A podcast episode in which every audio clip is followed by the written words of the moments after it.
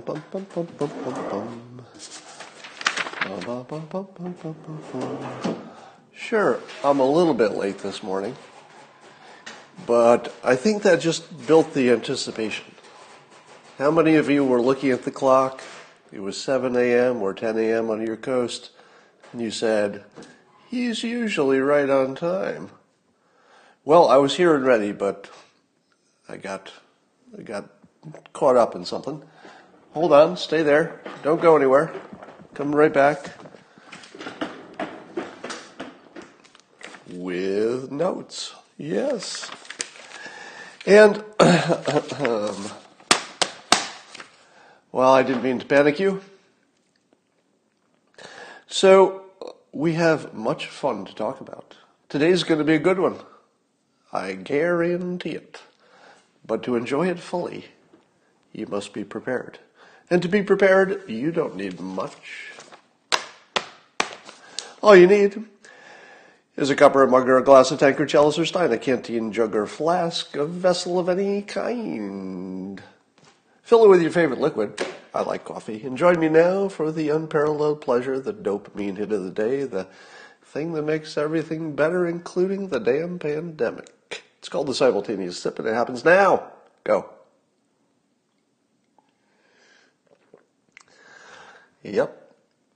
Yep, I can feel my coronavirus antibodies forming in my body, and I haven't even been exposed. That's how good the coffee is. I hope yours is good too. So, you know how I've been telling you a number of times that there's just something weird about the simulation and and my uh, my connection to it. And I keep telling you that although I'm pretty sure there are 7.6 billion people in the world, for reasons I don't quite understand, I keep finding myself in the middle of major stories. And you don't know how often this happens because I can't tell you all the times that I get pulled into a like an international, not not so much international, sometimes, but more more uh, national, but sometimes international. I, I, tend to get pulled into a lot of stuff because people just say uh, this this guy might be able to help, or he was interested, or or I just know him. I'll just tell him something, and so I find myself drawn into these giant stories, and I. Uh, I don't know how to explain it, but it happens so often. Let me give you an example. The other day, uh, somebody sent me a book, and it's quite it's fairly common for people to send books to other authors. Usually, they're looking for a book blurb, or sometimes they think you'll be interested. Maybe they're trying to, you know, strike up some kind of a connection. But it's very common for authors to go to their mailbox and unsolicited somebody has sent them a book. Now I get so many of them that of course I can't read them, and I don't I don't always even know why they sent them to me in some cases. So I sort of just put them in a pile, and I look at them once in a while, and I think maybe I'll read something in that pile, and I hardly ever get around to it. So I get this book, and it was called The Plague of Corruption. And I looked at it and I thought, huh, I wonder why somebody thinks I need to look at this you might recognize that name because there's a uh, viral video that YouTube keeps taking down from a Dr. Judy Mikovits, and uh, the book, anyway, is from co-author Kent Heckenlively. And so I didn't think much of it at the time. I'd never heard of the video at the time. I just put the book with my other books, and uh, actually, I had it setting on a little stand. I guess I liked the cover or something. So I didn't actually put it on the pile with the other books. It was, it was sort of featured, but I wasn't really planning on reading it. And then, the, and then the YouTube thing blows up, and it gets more interesting because you're thinking to yourself, well, Scott, you got something in the mail. That's not really like being pulled into the middle of a major story. That's not really like that at all. But I'm not done yet. Didn't you know there's another part of the story? Of course there is.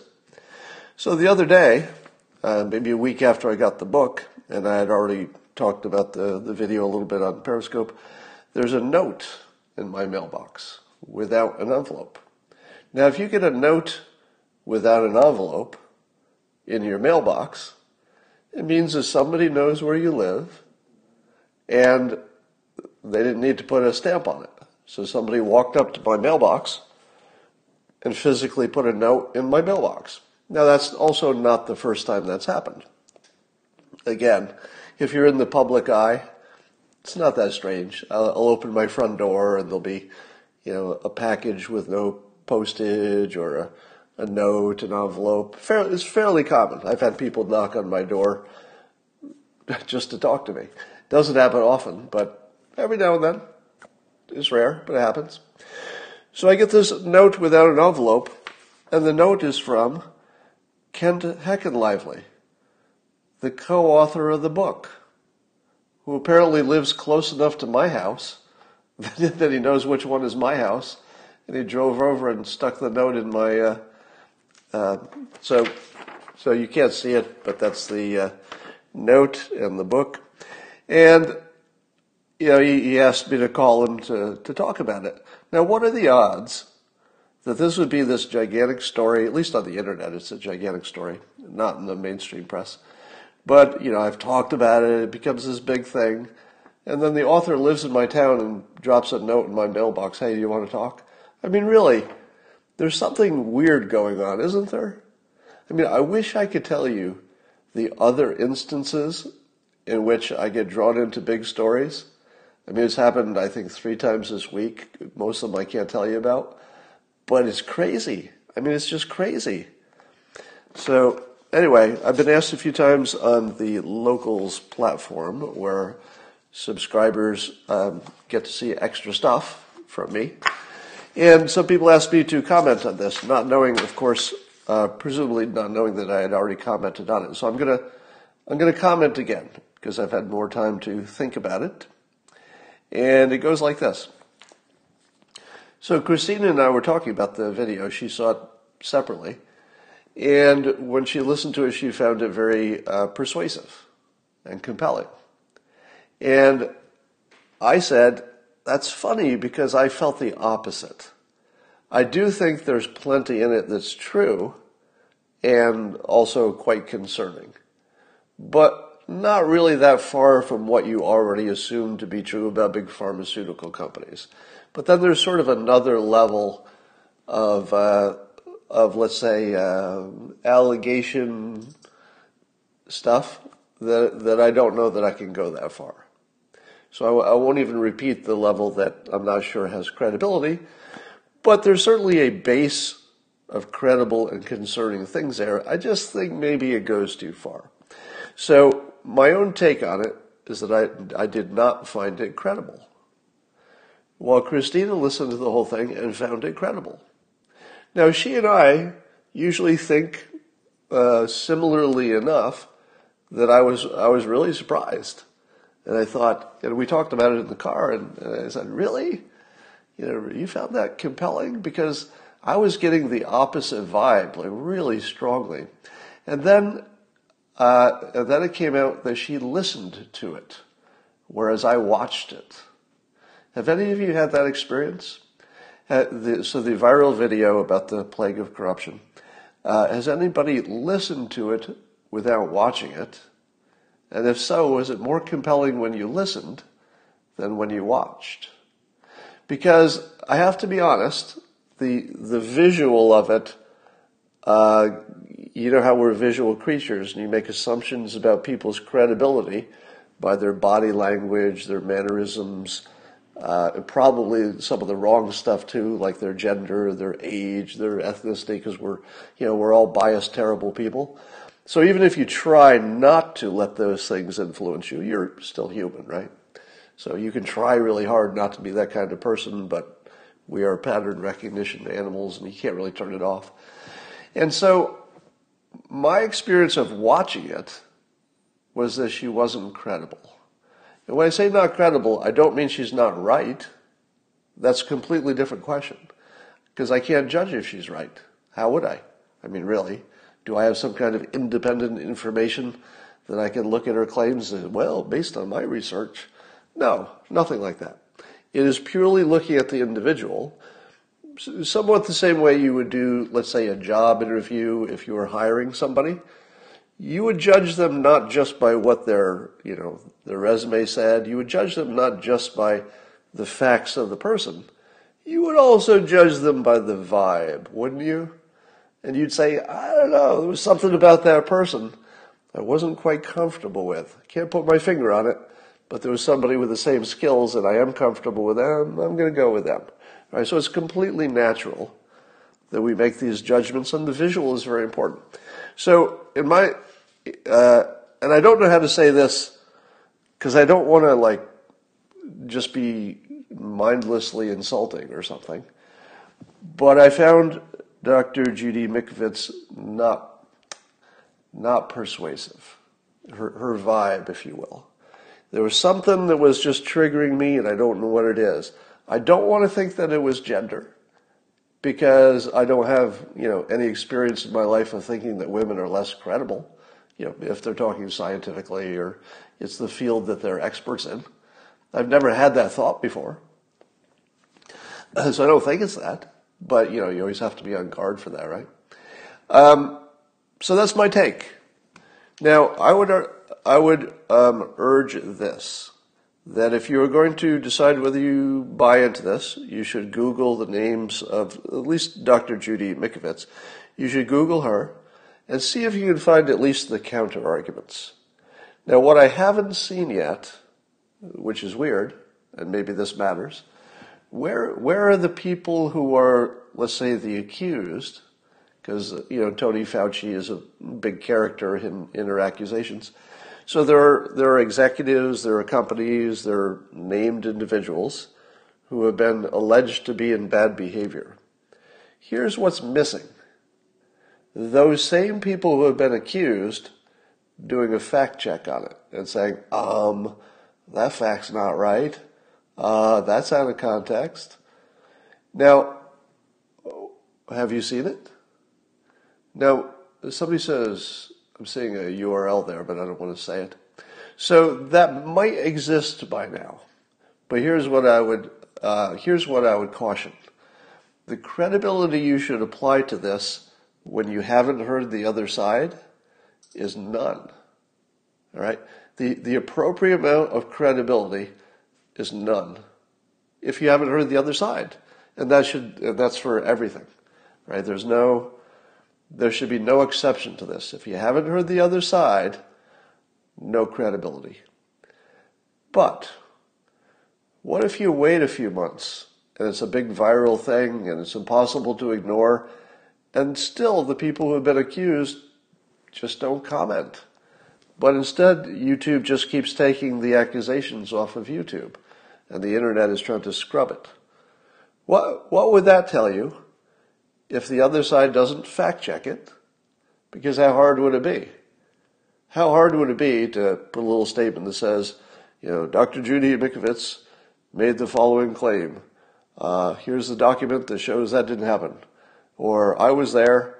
I promise you that didn't happen. Where's that? Kind of missing, isn't it? Now, it could be it just takes a while. It could be that the legal counsel for all involved said, hey, it's just better just to let it go. Like, you know, you don't want to give it attention. If you respond, you give it attention. But is that, that's a pretty good strategy, actually. Oh, Forbes has an article on it today. Good. I'm going to go check that out. so what? Here's what I would expect. So I would expect if an independent credible reporter dug into it, that what they would find is that a whole bunch of things she says are true. But on top of the truth, there's probably a level of interpretation, which is where things are going to be interesting.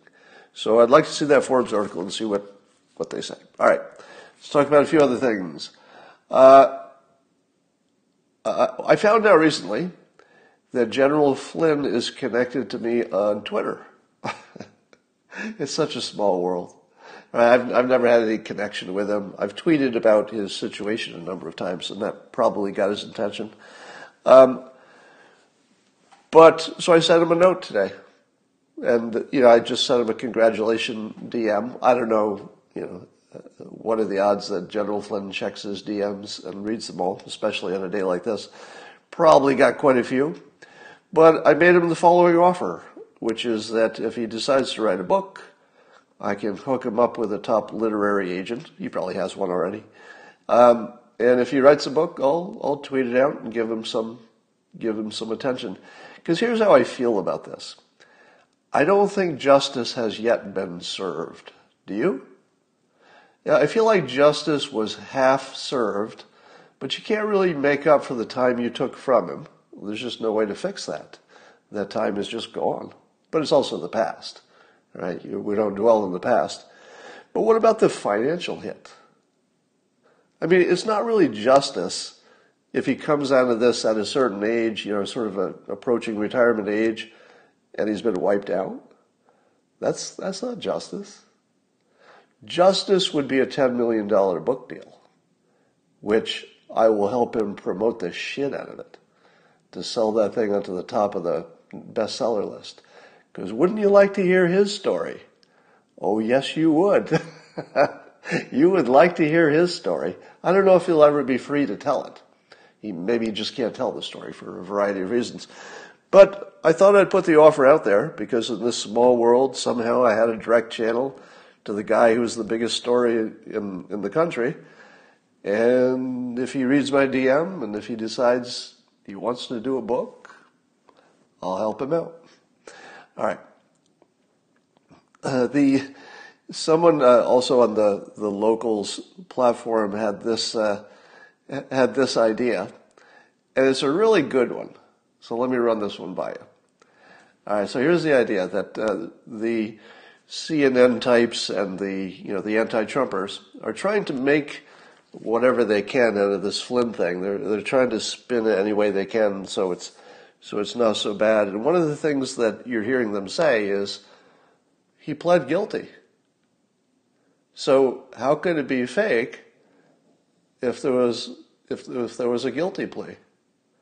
And so that's actually a pretty good point for the, the low information watchers if they're just trying to convince their base that it wasn't as bad as people say even though it was as bad as the worst thing you could think. It was actually a coup. That's what it was.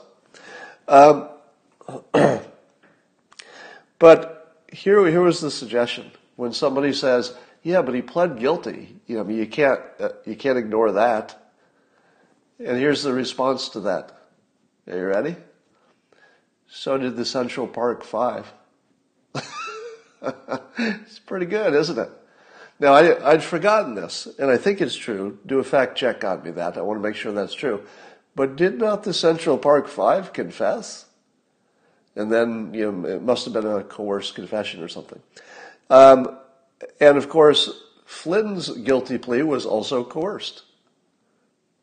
It was coerced. So, how is that different? So just try this out. So the suggestion on, on locals was to try this out because uh, apparently it's fun. you, you can induce uh, cognitive dissonance. Now, I've told you how to spot cognitive dissonance before, but let me remind you. You can induce cognitive dissonance when you get people, you watch them carefully, the eyes and, the face especially, and they'll actually go into a reboot mode where they where they just where there's a vacant expression for a moment and it lasts a little bit too long for the social situation. So it'd be like this, you know, blah blah blah, blah blah blah, blah blah blah, blah blah. Well, you know, Flynn, uh, you know, he pled guilty. That's so, you know, you got that, and then you say, so did the Central Park Five. They were coerced too. Then look at the face, and what you should see is, is the vacant expression that lasts too long, like, and then the next thing that comes out of their mouth, if it's cognitive dissonance, will be nonsense. The, the words will fit together like a sentence, but you'll hear it and you'll say, I didn't even know what that sentence meant because it sounded like nonsense. So the way cognitive dissonance works is that the person is trying to find a way that they're still right and that they understand the world even though clearly they're wrong and they didn't. And so they invent a little patch sort of on the fly. It's like a little logic patch to connect things they shouldn't connect. And that logic patch will just be ridiculous because you can't connect connect things that don't connect, and then they their brain reboots. So try that at home. Look look for the blank stare that lasts too long. It might only be two seconds, but in a social situation, that's going to look too long. All right. Um, Rasmussen has the Rasmussen poll, and uh, on Twitter, there uh, it's a great account to follow. If you don't follow uh, Rasmussen, the polling company, on Twitter, you're missing something because their their social media game is um, very non-corporate. You know, it's the, Rasmussen knows how to use Twitter the way Twitter should be used. You know, not your dumb little corporate corporate tweets like well, we said this and we're announcing this. But, you know, they're, they're funny and engaging and a little provocative. So the Rasmussen account is fun to, to follow. And here's a little observation that will blow your mind. Do you remember the 2018 midterm election? And all the smart people said um, probably the reason that uh, that the Democrats did well and the Republicans didn't was probably health care, because that was such a big issue. People prefer the Democrats for health care. But as Rasmussen determined when they did some polling to dig down on what happened in that midterm election in 2018, they found out that the biggest issue for people who ended up, you know, voting, let's say, against uh, the Republicans, was that Trump was credibly accused of working for Russia. so we're all looking at these midterms like that told us something. It's like, well, you know, the, the Democrats are on a they're on a roll. You know, they won those midterms, so you know that's that tells us something. Here's what it tells us. It tells us how powerful fake news is, because that Russian collusion wasn't true, didn't happen. There's no evidence of it, and now all the people involved are admitting that freely. There was no evidence that the president or members of his group were actively doing anything. There, there's evidence that Russia was playing with our election, but that, that was on them. That's not on Trump. So it turns out that we're, we're coming into an election cycle in which the Russia collusion story, the biggest thing that the, the Democrats had going for them in the midterm, just blew up in their faces. So, you know, I'm not sure that in a presidential election year that policies even matter. I mean, I really don't. I don't think anybody's policy is going to make a difference. I think people are voting for personalities this time for president. All right. Um, Seattle did something interesting and smart, and I would love to see other places do that. They closed 20 miles of streets to traffic so residents can exercise and bike on them. So instead of having your, you know, your narrow little sidewalks where everybody would be bunching up, they just close the street to traffic. I think the locals can, you know, get out of their garage and get get back in and stuff. So if you're a local, you can, you know, drive slowly on the street. But um, they closed it and just make it a big, you know, exercise place so everybody can get outside somewhat safely. And I say to myself, I want that. I mean, I've already suggested that in my town. So I've, I've already, you know, emailed somebody to, to get that idea into the, uh, into the powers that be locally. Uh, I would expect my local town to close their main street because it's just too obviously a good idea. It's just really obviously a good idea. If you saw the main street where I live, you know, number of restaurants, but and there's plenty of uh, roads and parking around that street. You know, it's one block away. It's it's the perfect it's the perfect solution. So I'm glad Seattle uh, pulled the trigger on that. Um, so you're probably watching uh, the news that the San Antonio City Council voted unanimously. I don't know how often they vote unanimously on anything, but they voted unanimously to approve a resolution labeling the term, quote, Chinese virus as hate speech. And they encourage people to report it to authorities. Yeah, I know what you think about that. I know what you think about that. Um, to which I ask the following question Can I still refer to Mexican drug cartels? Or should I just call them drug cartels? I can call them Mexican drug cartels, can't I? Because wouldn't that be just as racist? Because there are a lot of people in Mexico, and as a percentage, very few of them are members of a cartel. So when you say Mexican drug cartel, you're kind of throwing all Mexicans under the bus, aren't you? No, you're not. Because everybody knows you're talking about just the cartel. Likewise, when people say Chinese virus, I don't think they're blaming the citizens of China. I don't think anybody's saying, uh, we got this virus because you're Chinese. I mean, everybody understands they're referring to where it came from. But I have a suggestion to make everyone happy. Somebody says, Don't be racist, Scott. Oh, no, I'm not. Watch this. Watch my next move. Uh, you're in the, you said it in the comments. It's the China virus. China is a place. Chinese could be referring to a place or a people. A little bit ambiguous, a little bit open to interpretation. And so you can see why the, you know, the people who want to make something of it will say, oh, you're talking about people. Why are you saying Chinese? To which I say is not a terrible point. Why couldn't we call it the China virus? Because China clearly is talking about the, the government and the place. And that's unambiguous. Chinese, I hear it too. You know, and while I'm sure the people saying it are not saying it for some weird racist reason, um, why bother? If you can just call it the China flu, there's no ambiguity. Why not? Tells you where it came from. All right, so that would be my suggestion. Call it the China flu. However, I bristled at the notion that it was hate speech because I've done so much worse talking about China's government. I always, I always hasten to say that the people are awesome. I love the people, the citizens, great people. The government, pure evil. Pure evil. Oh, I see some people like China virus. Yeah, the beauty of China virus is there's not a, I was going to swear, there's not a darn thing you can complain about that. it gets you the same thing you wanted, which is tagging China with the, with the problem, because that's sort of what you wanted. But how is that racist? It's the name of the country. I mean, we didn't name their country. That's not on us. All right. How about this vitamin D correlation?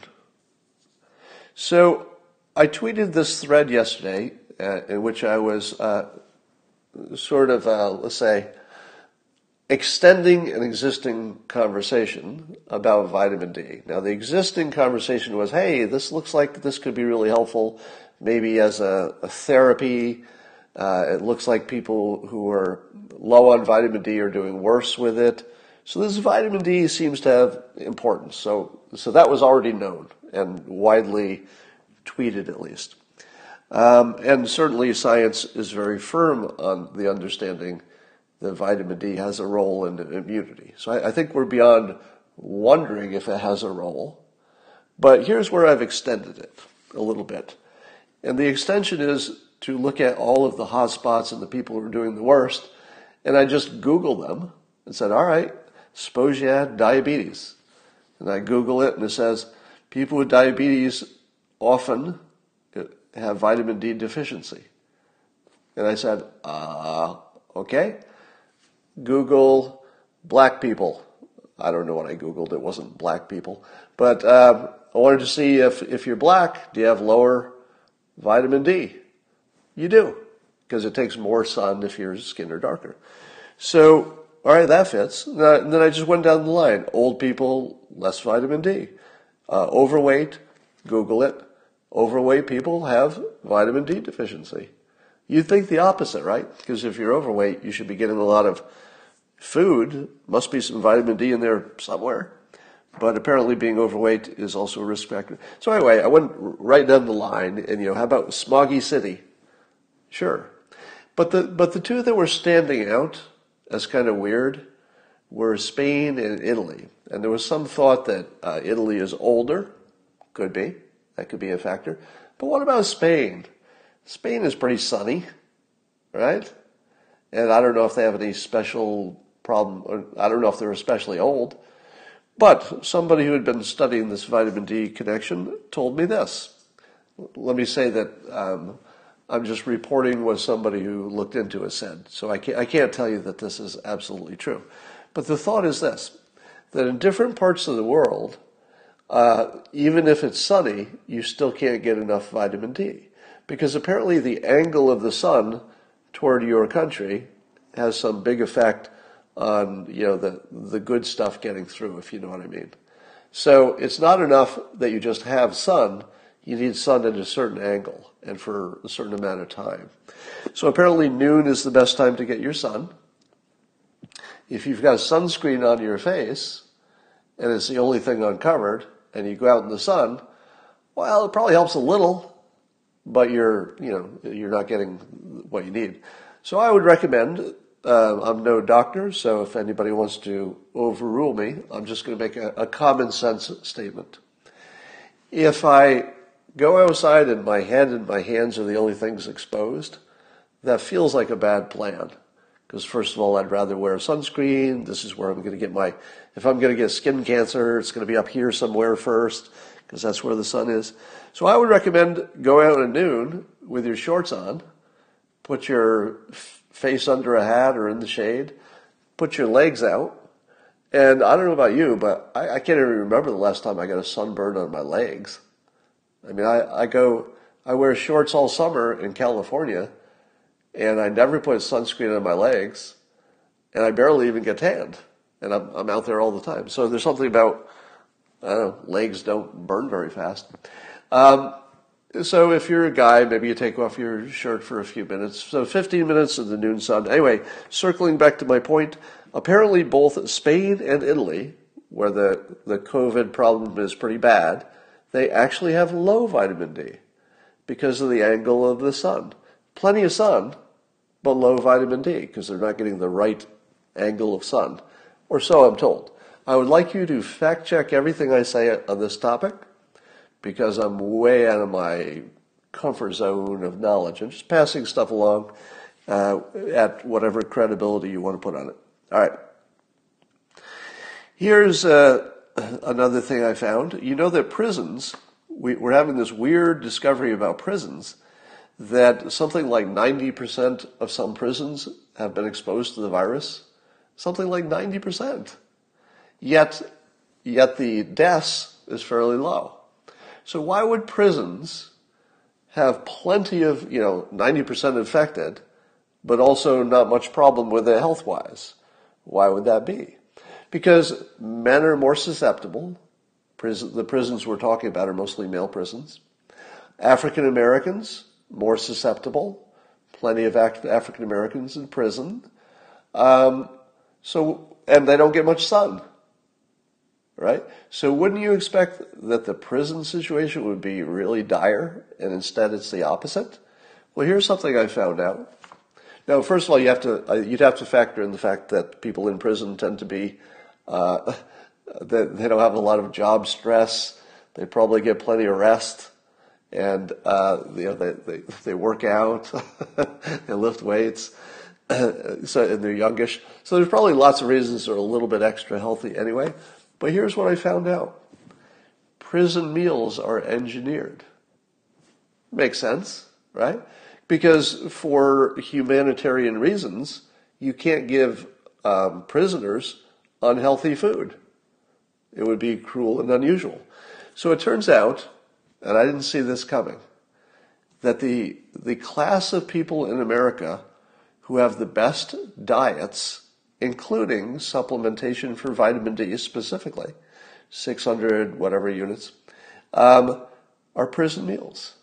So prisoners actually have the best diet of anybody in the United States. and part of the reason is they're forced to eat it. They don't have a choice. And the government is forced to give them healthy food.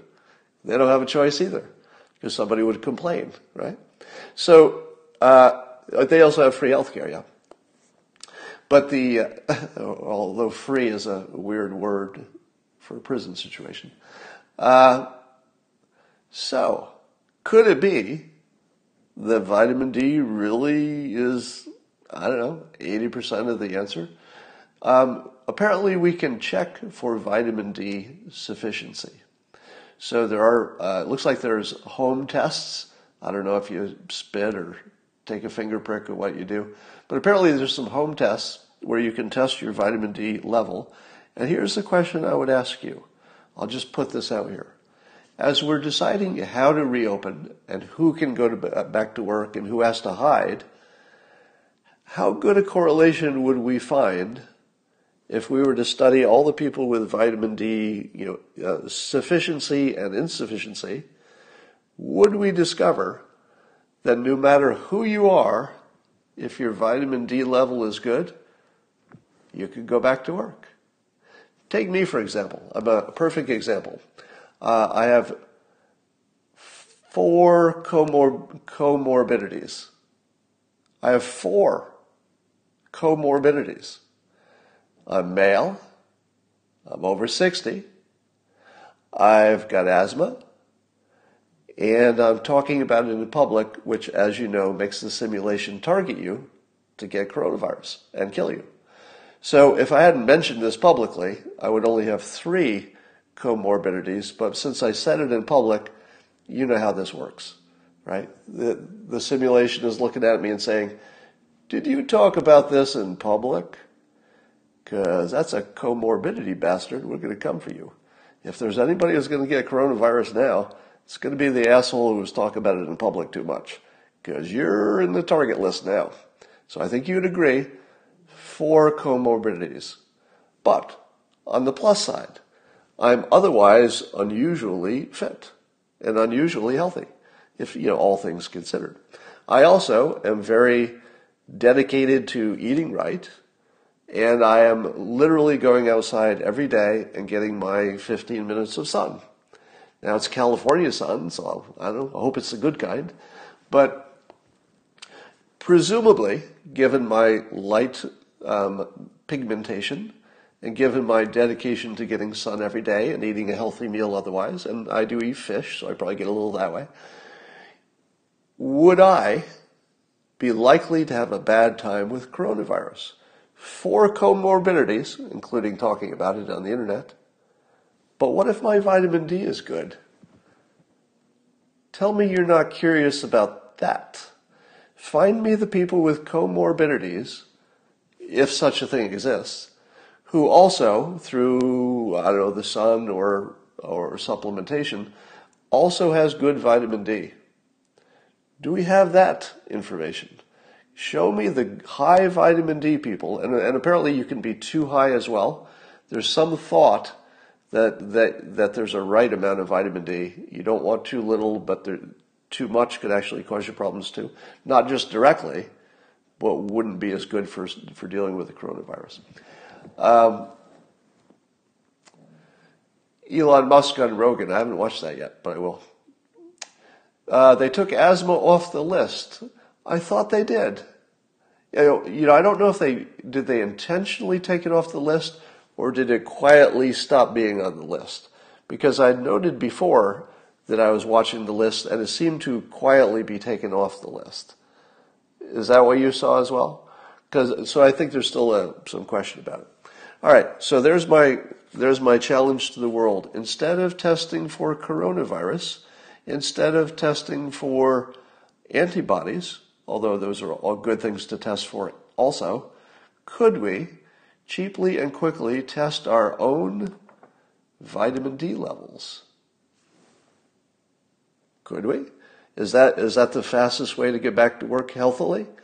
Check your vitamin D levels. If you can get them back into a healthy range, go back to work. If you can't, hide. You know, wait, wait for the therapies, wait for the, you know, the convalescent blood therapy would probably be the smart one. Um, so that's, I, I haven't seen anybody suggest that, right? Has anybody suggested that we decide who goes back to work based on our vitamin D level? I don't think I've heard anybody say that. I'll just put it out there because it's very studyable. So it's it's uh, it's vulnerable to data. In other words, you can get the data. And you could probably get the data in a way that would be fairly reliable because there's so many examples and so much energy around it. Uh, yes, somebody says their doctor warned them about too much vitamin D. I am told, um, and again, don't take any medical advice from me. That would be a bad idea. So this is not medical advice. Um, but I am told there is such thing as too much vitamin D, so that the way you would most likely run into a problem is try to do it yourself. You know, trying to do it without a, a doctor's advice and just like pumping a bunch of vitamin D into you because you're afraid would be bad medical technique. Bad medical technique. All right. Um, in New York City, 66% of the people who got the virus got it while socially isolating, which would also suggest that staying indoors is not the best thing.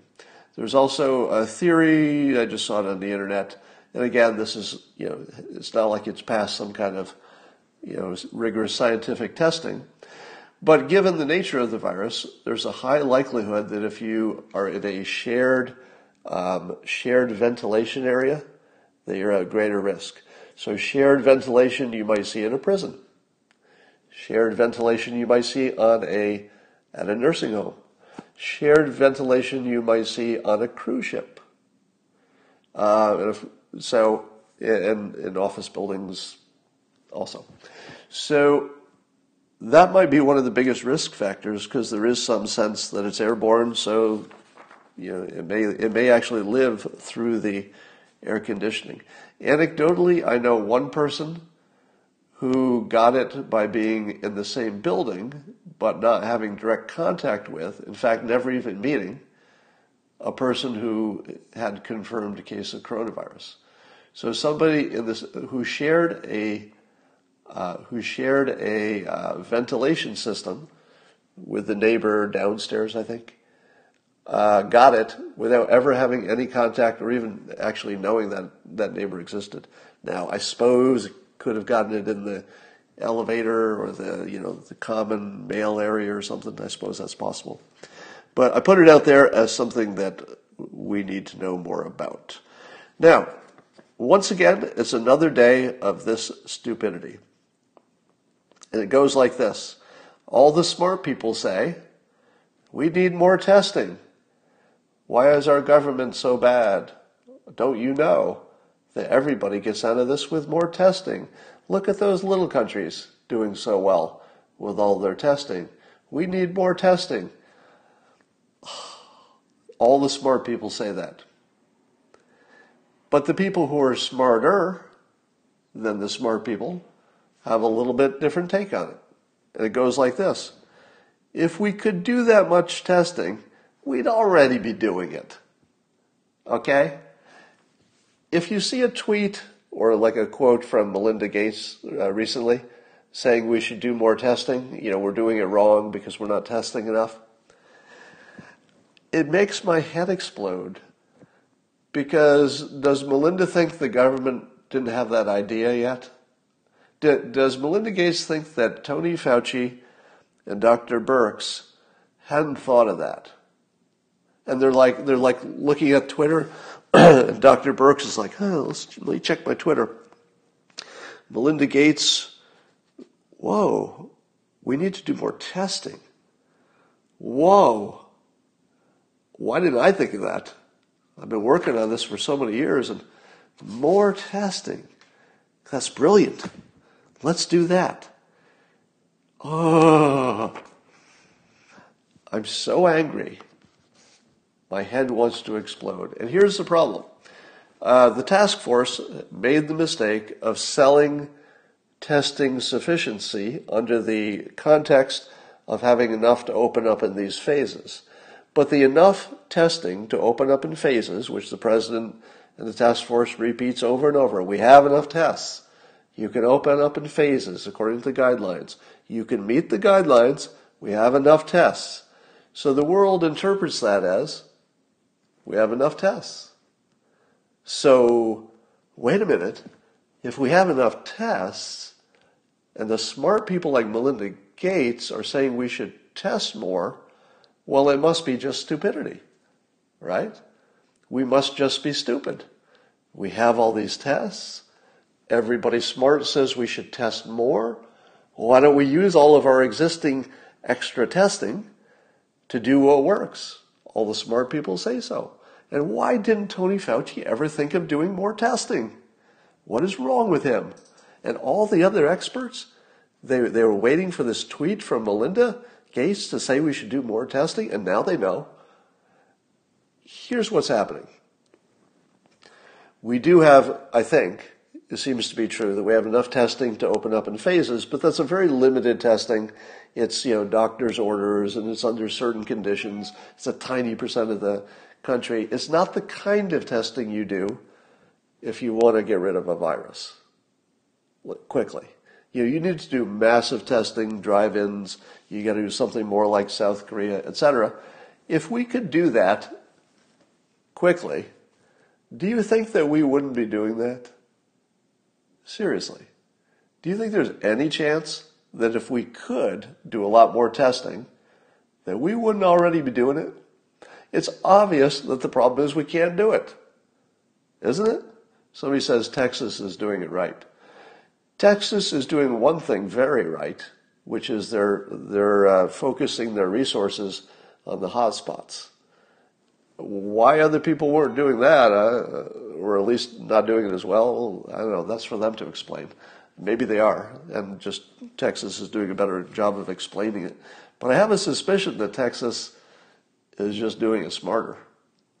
it could be it's just that. You know, it's a very capable state. They have a very capable governor. They're they're very practical. You know, Texas Texas isn't going to do anything yeah, as a state they're not going to do anything that's just politically correct. They're, they're a little more practical about things. So if they're not testing massively, it's because they can't, they don't have enough tests. And how long would it take to have enough tests to do that? Have you, have you seen all the news reports about how long it would take based on everybody ramping up? And let's say we even use the War Powers Act, whatever it takes. In the best case scenario, how long would it take to ramp up? it would be sometime after the economy had crashed. Right? So testing, unless somebody invents some new thing that can be scaled up, it's just not a thing. So all the smart people saying that we should do more testing, just stop doing it. What you should be saying is, how could we make it possible to do more testing? Now, one of the issues I don't know enough about, but uh, Balaji Srinivasan was saying this, and he's he's far more informed about this whole area uh, he suggests that one of the things holding back sufficient testing in this country is the FDA needs to approve the at-home kits. Now, there might be one that's approved. Maybe they need to approve more. There might be more to the story that I don't understand. But it could be that that's a breakthrough. It could be that the breakthrough is, is allowing home testing and then letting the capitalism uh, do what it does. Because if you said um, home testing will be legal beyond what's already approved. I think at least one is approved. But if you said, okay, they're, they're all approved, you just have to, you know, show your numbers and meet some standards or whatever. Um, what would you pay to do a home test? If you could buy a home test right now and you didn't need doctor's approval, and let's say you thought it was 99% reliable, what would you pay right now with no symptoms. So only the people who, who don't have any reason to think that they have it. What would you pay? Um, so I would say I would pay, you know, well, my, mine's different because, you know, my income is higher. But let's say uh, I'd probably pay well, instead of instead of saying what I'd pay, because I'd be willing to overpay in this situation, so that's not fair. But let's say I had a normal job, and I was a normal person. It's hard for me to imagine that, but uh, I'd probably pay two hundred and fifty dollars, and I might pay it four times a year, just to test every once in a while. Um, so I think but anyway, let's let's say you might pay um, you'd be you'd be willing to pay less. Maybe you would pay twenty five dollars or or hundred dollars. So everybody's somebody says zero. Uh, I like your attitude, the ones who wouldn't pay, would pay zero. All right, so I'm seeing some numbers come through. Uh, 50 bucks, $5, $20, 99, 300, zero, etc. All right, so here's my point. If it were legal for more companies to make these at-home testing kits, I would imagine capitalism would ramp up to do that pretty quickly because the the profit potential would be enormous. So it could be that just that the president needs to remove some more red tape, but I don't know enough about that situation or even if it would be safe to do that. Here's some good news. Uh, Israel uh, gets a FDA approval for study of treatment of Pluristem. So it's a, a new experimental drug that Israelis gave to six um, critical patients who were the, the ventilator types. So it was six patients who in the normal world, you know, maybe four or five of them would die. So once you get to that advanced stage where uh, you're on the ventilator, your prognosis turns really bad really fast. So if they if they tested six people who are at that stage of really critical, if the drug didn't work, you'd expect something like three or four of them to die, because that's just the, the at least you you might expect all six of them to die, and that wouldn't even be unusual. But I would say two to five dying is almost guaranteed if, if you gave them a drug that didn't do anything. Wouldn't you say? Six critically ill people. Now it's not big enough for a, a proper, you know, a proper analysis. But given that if you took any six people who are on ventilators for this, they're not all going home. Ever, right? Would you agree with that? They're not all six going home. That, unfortunately, that just doesn't happen. But all six went home. Actually, I'm exaggerating. All six uh, got off critical care. In other words, they improved enough that it looks like they're going to come off ventilators uh, and be fine. Six out of six. Six out of six. What you know? What are the statistical odds? Let, let's say everybody's telling the truth and there's nothing that we don't know. Statistically, what are the odds they would get six out of six? Uh, I don't know, thousand to one or something, pretty low. Now, of course, it's not enough to be comfortable. You still have to do the tests. Who knows if there's some, you know, it might be unhealthy in different ways, so it needs to be tested. But it's pretty positive. Pretty positive. Uh, I told you the other day I was getting in a debate online with somebody who knows way more than I do about epidemiology and biology, etc. Uh, a uh, Professor Bergstrom and he had made a claim that I challenged, but I want to um, I want to now take his side and suggest a better way he could have persuaded me, and it's this: his claim was that um, that flattening the curve did not simply delay did not simply delay things, but rather um, reduced the total number of people who would uh, die. And I said, um, What's the logic for that?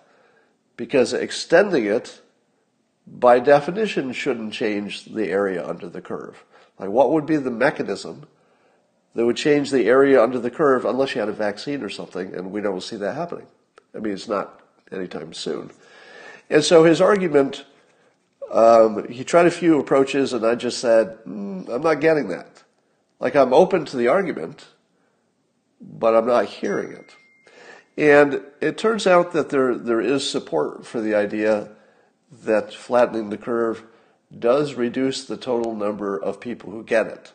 And now I'm going to improve that argument. And it goes like this. If you, if you let the, the virus go unchecked and it has that big, you know, that big infection bump and then, then tails off, that would be similar to driving a car at 100 miles an hour and then hitting the brakes.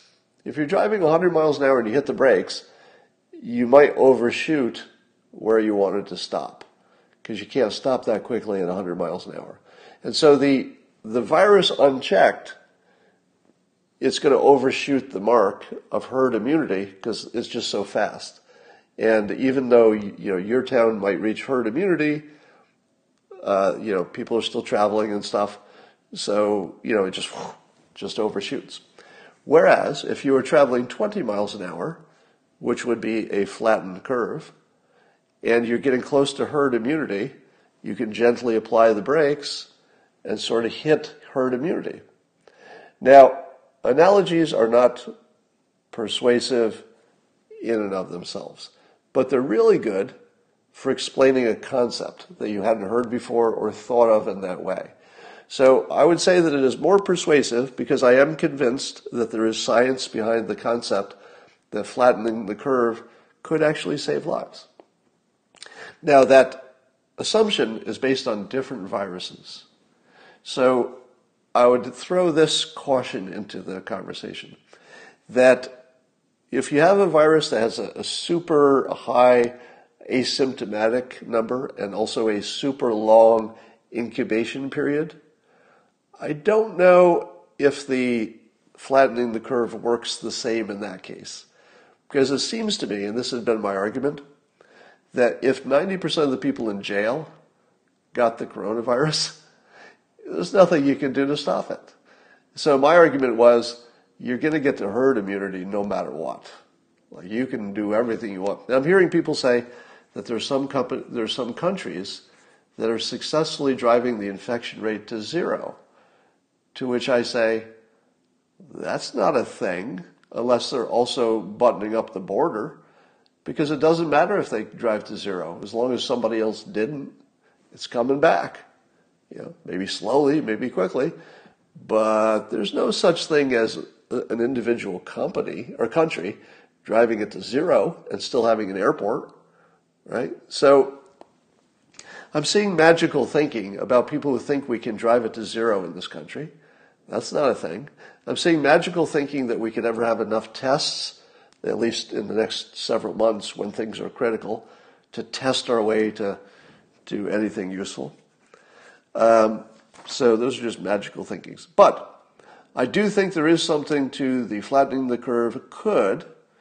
Don't know if it works with this virus because of that long incubation period, but could lower the number of people dead. But I don't think we have time to wait for it anyway. Um, so my favorite Twitter economist, uh, Joshua Gans, made the statement that uh, a quick way to calculate whether it was worth, worth it to affect the uh, to damage the economy to save X number of lives, that the numbers you would look at was he estimated, I think, uh, 500 billion a quarter in lost uh, GDP. So that, that's what you look at. Okay, we'll lose 500 billion a quarter, but we can save X tens of thousands of lives, potentially a million, maybe maybe two million, based on the high numbers. Here was my response, and uh, I'm not especially good at this, so somebody who's smarter, check my numbers, okay? Because I was trying to calculate the part that was missing, which is how many people die if you damage the economy.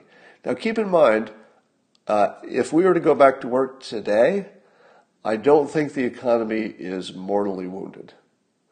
If we go back today. If we go back at the end of May, I also don't think the economy is mortally wounded. And I would still look for a good 2021. But if we really tried to drive infections down to something close to zero, I think you're talking about August, right? And in August, I'm no longer confident that I can tell you that we can revive the economy the same way we could if we if we started now. I mean, there might be a, permanent effect.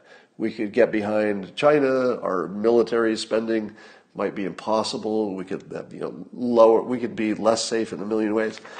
So anyway, I looked for I looked for an estimate of how many people extra die um, in poverty, and I got an estimate from some website. Who knows how credible it is? Who knows how credible anything is?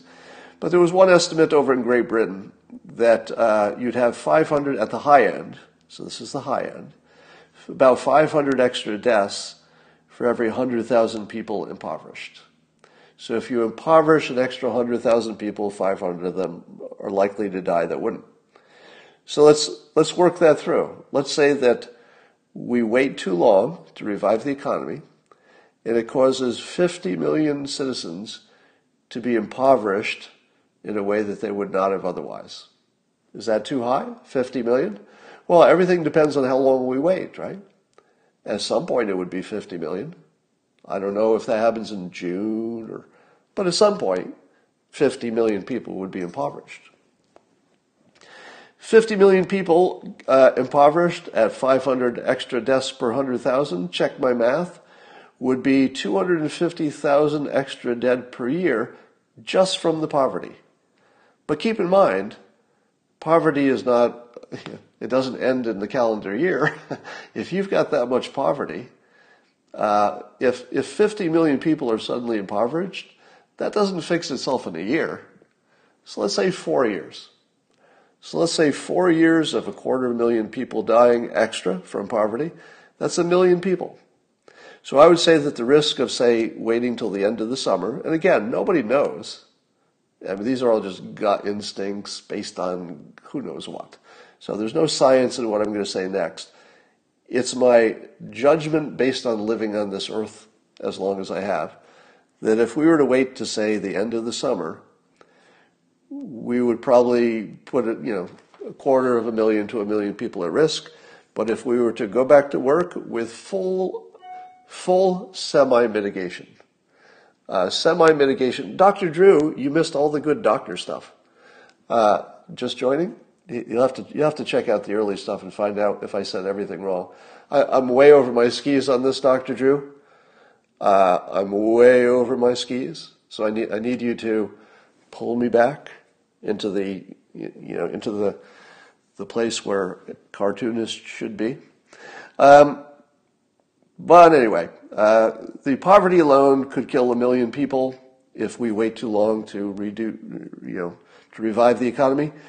And how many people would you expect to die from the virus if we phase back to work the way the federal government said, or some version of that? The states are violating the, the guidelines, but they, they you know, they get to choose, right? It's up to the states to violate the guidelines.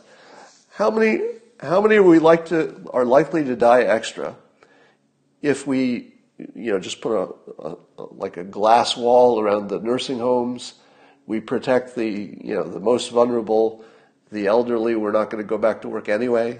You know, they don't work, uh, or at least some portion of them. And what if we just, you know, wore our masks, did our distancing, you know, closed the streets in front of restaurants, maybe pause the big events, you know, the stadium events for till the end of the year until we know what's what. But if we did all of that that stuff, would we lose 250,000 people? Because I don't think so. I don't think so. But again, I can't calculate it. So anyway, I, I would just summarize this. That I do buy the argument, um, and I did not before because I hadn't heard the reason. But now that I've heard the reason, I, I accept that there's some scientific or at least logical backing for the idea that flattening the curve could actually reduce the total number of people who ever die uh, because uh, when you flatten it, you, you have less risk of overshooting herd immunity. So let's say herd immunity was 60% of the public having it. If you let it go free, it goes right past that and you know maybe stops at 70%. You're, you got your herd immunity, but that, that's a lot of people who got infected that didn't need it to be. If you slow it with flattening the curve, you might be able to inch up on herd immunity, maybe hit it more gently, don't overshoot it, but you've got to calculate the economic hit for waiting that long. So that's what I think. Um, I will give you a better review of the Plague of Corruption movie when the actual full length movie is available, or if I dig into the book. So my current feeling is that it is not credible as presented, because you haven't heard the other side. So nothing is credible until you hear the other side. But I'll keep watching it. We'll, well I'll keep, I'm not going to dismiss it yet. So I'm going to give it its due of credit because the people involved, this uh, Dr. Judy uh, Mikovits, uh, she has credentials. If she did not have credentials, I'd probably just blow it off. But she does have exactly the right credentials. So um, although I'm not convinced, I have not heard the full story, and I'll listen to it. Uh, the parts I, am less likely to believe are anybody else's uh, interpretation of the inner intentions of strangers. That's where it gets dicey. So we'll see. Somebody says, can we undershoot too? Um, I don't think you can undershoot by uh, flattening the curve because flattening it doesn't stop it. So it would just take as long as it took, but you'd hit herd immunity. Um, all right. So Mary says, uh, is pointing out that I think she's not credible, but Christina says she is. So maybe it's uh, sexism that makes me think she's not credible. You may have missed the first part of the Periscope where I addressed that. Christina listened to it, and I watched it. And my my sense of credibility was about her vibe and her physicality. Just there was something about it that was raising a flag, but it could be it could be sexism, because how would I know? The whole point of bias is that you're the one who doesn't know, right? so can't rule it out. I'm just I'm guarding against it, and I don't think it is, but I'm not the person who can rule it out. Doesn't work that way. All right, that's enough for now. Uh, oh, Grenell dropped off a few more files to Barr, somebody says.